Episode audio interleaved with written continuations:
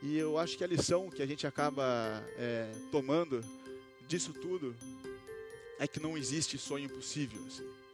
Se você acredita no que você faz de corpo e alma, é começar e botar para fazer. Assim.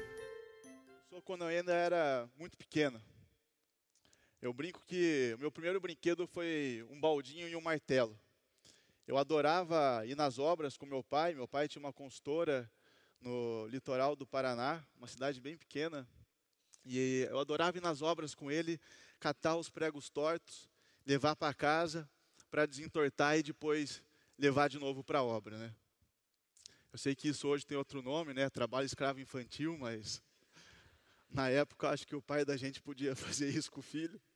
E essa vivência de, de obra, junto com meu pai, meu maior ídolo e meu herói, desde sempre, é, eu, eu, consegui viver intensamente, desde pequeno, o que, que era uma construção civil. Né? É, eu tinha o sonho, meu maior sonho era ser engenheiro. Nunca passou pela minha cabeça outra coisa. Era ser engenheiro civil. E depois do primeiro ano de faculdade, a única certeza que eu tinha é de que eu odiava engenharia civil. Não entendia como é que as coisas podiam continuar sendo feitas da mesma maneira, né? Todos aqueles desperdícios, aqueles resíduos, problema com mão de obra, o nível de artesanato que ainda era aplicado na construção civil. Meu pai fica bravo que eu falo isso, que ele acha que eu aprendi todas as cagadas com ele, mas não é bem assim, né? E a gente, é, às vezes, passa por alguns momentos importantes na nossa vida onde o, break é a melhor saída, né? Eu dei um tempo, eu fiquei um ano é, na Nova Zelândia, onde eu trabalhei desde barman até como um personagem de vampiro no Power Rangers. Não sei se alguém já assistiu Power Rangers. Se alguém digitar no YouTube Vampiro Power Rangers, vai aparecer eu lá. Então, é meio bizarro, mas a gente fazia um pouco de tudo lá para ganhar um pouco de dinheiro. Depois de um ano na Nova Zelândia, conhecendo um monte de coisa bacana, eu voltei para o Brasil e eu vi que, na verdade, dentro da construção civil e do caminho que eu estava trilhando, eu podia encarar todos esses problemas de apenas duas formas. Era ou como um paradigma que estava lá instalado, impossível de ser mudado, ou como um mundo de oportunidades. E eu acho que é no meio de, desses problemas, é no meio do caos, no meio dos maiores problemas, que a gente acaba encontrando as maiores oportunidades. Né? Um pouco clichê, mas é, é verdade. E ali a gente decidiu começar a ser protagonista das mudanças que a gente acreditava para o nosso setor. A gente sonhou em tornar o setor da construção civil mais industrializado e sustentável. Esse era o nosso sonho grande. A gente não sabia nem como chegar lá, nem o que a gente ia fazer. E tudo começou dessa sala. Esse era o QG das mudanças que a construção civil no Brasil ia viver dali em diante. Né? Era meio bizarro. Existia computador de tubo ainda naquela época. Era um computador, uma mesa, numa, num escritório que meu pai tinha emprestado para a gente. Ali a gente começou num grupo pequeno de seis pessoas, sonhando em tornar o setor da construção civil mais sustentável e mais industrializado. Um dos setores mais conservadores do nosso país e do mundo. Né? Um setor responsável por consumir mais de 40% de toda a energia que a gente gera, gera e gerar, um setor responsável por gerar mais 60% dos resíduos que uma cidade gera. Um dos maiores emissores de, de, de, de CO2 no mundo, né, fica entre na segunda ou terceira posição, dependendo do país e da matriz energética desse país. E o nosso sonho era mudar essa realidade. A partir dessa sala, a gente começou a pesquisar tecnologias no mundo inteiro, é, até chegar numa tecnologia que era amplamente difundida nos Estados Unidos e no Canadá. E na Alemanha era onde ela atingia os níveis mais altos de industrialização. A gente começou a montar um plano de negócio a gente conseguiu convencer a Federação das Indústrias do Paraná a levar a gente dentro de uma comitiva para a Alemanha. Eles achavam que a gente era uns mega empresários no Paraná, talvez herdeiro de alguma fortuna, alguma coisa, porque dentro dessa comitiva tinham grandes empresários do Paraná, Santa Catarina e Rio Grande do Sul. E a gente era as pessoas mais novas, com certeza É, e com certeza a menor empresa, porque ela nunca tinha produzido nada, então é difícil ter uma menor que a nossa naquela, naquela comitiva. E ah, depois dessa viagem, a gente veio para o Brasil e a gente conseguiu convencer o Ministério da Economia da Alemanha a apoiar a transferência da tecnologia para o Brasil. E a nossa empresa ia ser a base para essa transferência de tecnologia. Uma empresa que tinha seis pessoas, todos 100% ainda universitários, a gente ainda cursava engenharia civil, estava no terceiro ano de engenharia civil. E a gente é, tinha como missão ser a, a, a, pioneira com essa tecnologia aqui no Brasil. Depois é, de um ano e meio de pesquisa, a gente, junto com os alemães, diversas indas e vindas, a gente chegou no conceito ideal de fábrica. Era uma fábrica que, para ser implantada em outros países, custava no mínimo 3 a 4 milhões de dólares e a gente tinha 300 mil reais para implantar essa fábrica.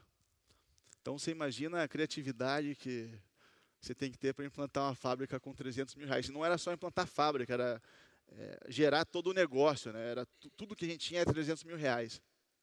Essa foto mostra o dia que a gente foi abrir a primeira máquina e a única máquina grande da fábrica, onde a gente se juntou num final de semana para montar essa máquina. Olha o tamanho da inocência da, nossa na, naquela época, né? Era um final de semana, a, marca, a máquina tinha chegado no porto, levaram até a fábrica e a gente se juntou no final de semana para montar a máquina como se a gente fosse montar um Lego. Né? E a gente não sabia que tinha fiação, tinha um monte de coisa que não estava incluso tal.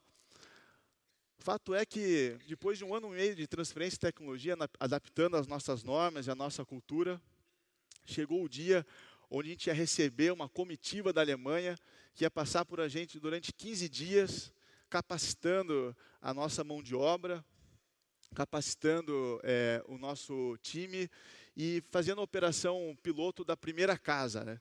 A gente ia produzir na nossa fábrica a primeira casa, testar todos os processos da fábrica e de obra.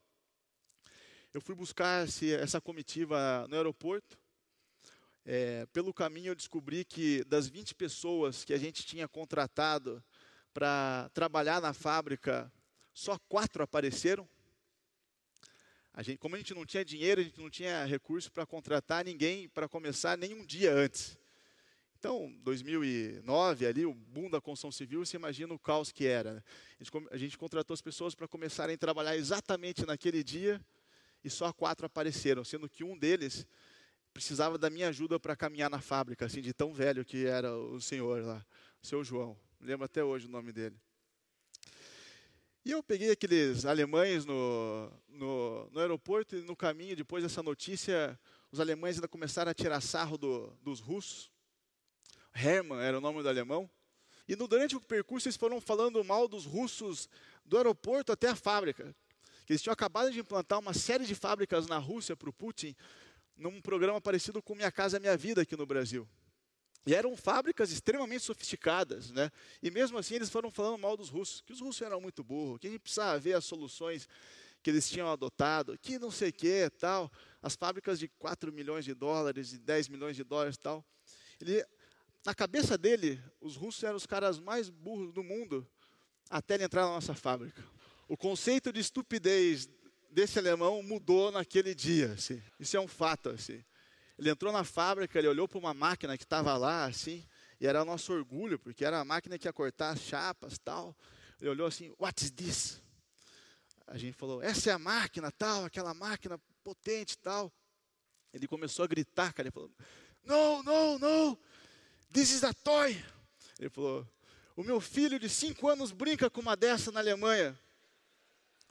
E o Lucas sempre fala que ele acha que isso é verdade, que o filho dele realmente brincava com uma dessa na Alemanha com 5 anos de idade, que não foi o exagero dele. E ele começou, ele chutou aquela máquina assim, quebrou aquela máquina, começou a gritar, e a gente, uma confusão, não tinha mão de obra o suficiente. A gente tinha só 15 dias para absorver todo o conhecimento, produzir a primeira casa, montar a primeira casa, era uma casa grande, 200 metros quadrados. E a gente não tinha mão de obra, então a família inteira teve que participar do processo, nós tivemos que participar do processo. A gente se juntou, conseguimos produzir a primeira casa, junto com aquele alemão maluco. E para mim foi uma lição de vida ali, assim. Porque naquele dia, é, assim, naquela, naquela semana, a gente não, a gente tinha certeza que a gente tinha todas as desculpas do mundo para não sair do lugar. A gente não tinha toda a mão de obra, a gente não tinha todos os recursos financeiros, a gente não dominava a tecnologia, a gente ainda não dominava esse mercado, a gente não sabia direito como as coisas iriam acontecer ali para frente. Mas a gente tinha uma certeza muito grande de onde a gente queria chegar, do nosso sonho. Né? E eu acho que aquilo nos deu força para conseguir passar por esse primeiro desafio. A gente conseguiu produzir a primeira casa, como esse processo. E esse foi o nosso, talvez o nosso day one. Quando a gente conseguiu provar para nós mesmos que nada daquilo que a gente sonhou era impossível. E os problemas e os desafios não pararam por aí, né? Depois do, de produzir a primeira casa, a gente achou que estava tudo resolvido. Como bom engenheiro, a gente imaginava, bom, tem uma máquina, tem uma fábrica, dominamos agora o processo, produzimos a primeira casa, agora é vender casa a rodo, né? A gente tinha criado um sistema que a gente é, é, vendia casas pela internet. Então, se imagina combinar uma tecnologia nova no Brasil com venda de casas pela internet. E a primeira venda que a gente foi, foi pela internet para um analista de risco. Pô, eu não sei se a gente que era bom de vender ou se aquele analista de risco que era muito ruim, né? Mas o cara comprou uma casa pela internet. E a, e a gente, a gente começou a, a, a apostar nesse conceito de oferecer uma experiência de consumo mais bacana para quem queria construir uma casa, sabendo que era um inferno construir uma casa no Brasil. A gente começou pelo mercado de média e alta renda para gerar referências de qualidade para as pessoas não acharem que era uma tecnologia somente de baixo custo. E as pessoas achavam bacana as casas, elas entravam no site, conseguiam customizar, elas eram assinadas por grandes arquitetos, é, e a, só que chegava na hora H, elas não compravam. A gente vendia uma casa no mês, depois ficava dois meses sem vender, mandava todo mundo embora, contratava de novo, a empresa quase quebrando com aqueles mesmos 300 mil reais do começo. Diversas vezes a gente foi descobrir que, na verdade, as pessoas não compravam nossas casas porque não existia financiamento para as nossas casas no Brasil. Existia uma lei nacional que proibia as nossas casas com tecnologias inovadoras de serem financiadas no Brasil. Era uma lei que envolvia todos os bancos e seguradoras. 2009, 2010, no meio do boom da construção civil.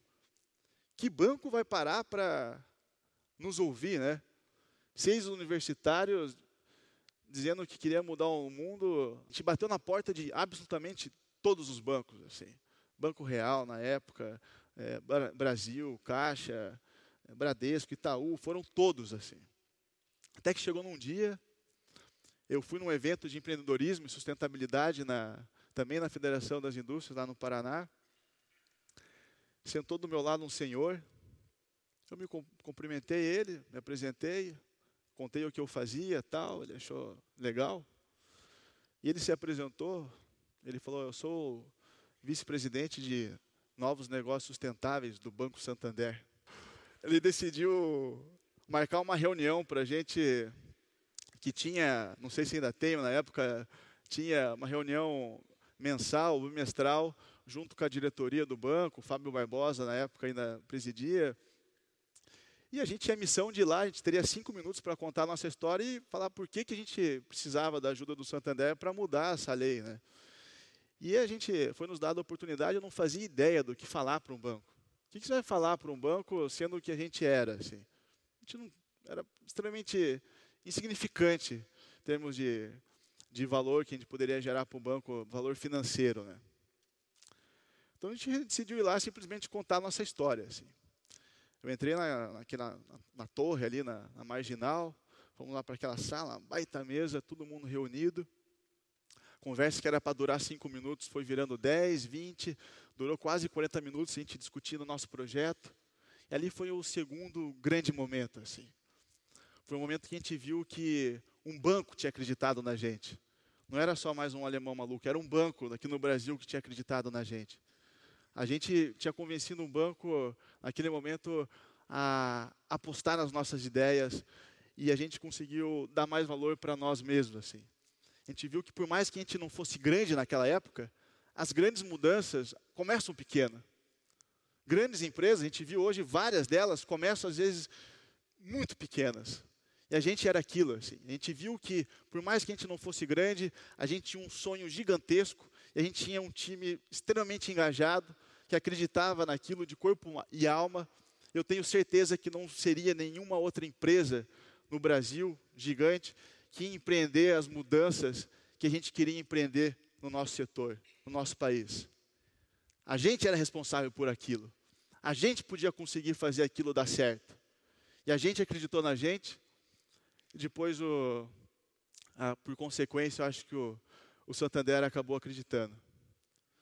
Seis meses depois, a nossa linha de financiamento conseguiu ser aprovada. A gente conseguiu mudar essa lei nacional é, que envolvia os bancos e as seguradoras. E a partir daí a gente começou a vender casas. As pessoas chegavam, perguntavam, ah, tem financiamento? Já saía falando, pô, tem financiamento? Sim, olha só, tal. Ah, não, era só para saber se tinha, porque eu não preciso. Que raiva que me dava daquilo. Eles achavam esquisito o negócio não ter financiamento. Né? Aquilo nos deu confiança para aumentar a escala do nosso negócio. A gente começou aí sim a vender casas em maior escala. A gente conseguiu, a partir disso, homologar a tecnologia dentro do Ministério das Cidades, da Caixa Econômica, para financiar as casas de baixa renda no programa Minha Casa Minha Vida. O negócio começou a ter uma, uma escala maior.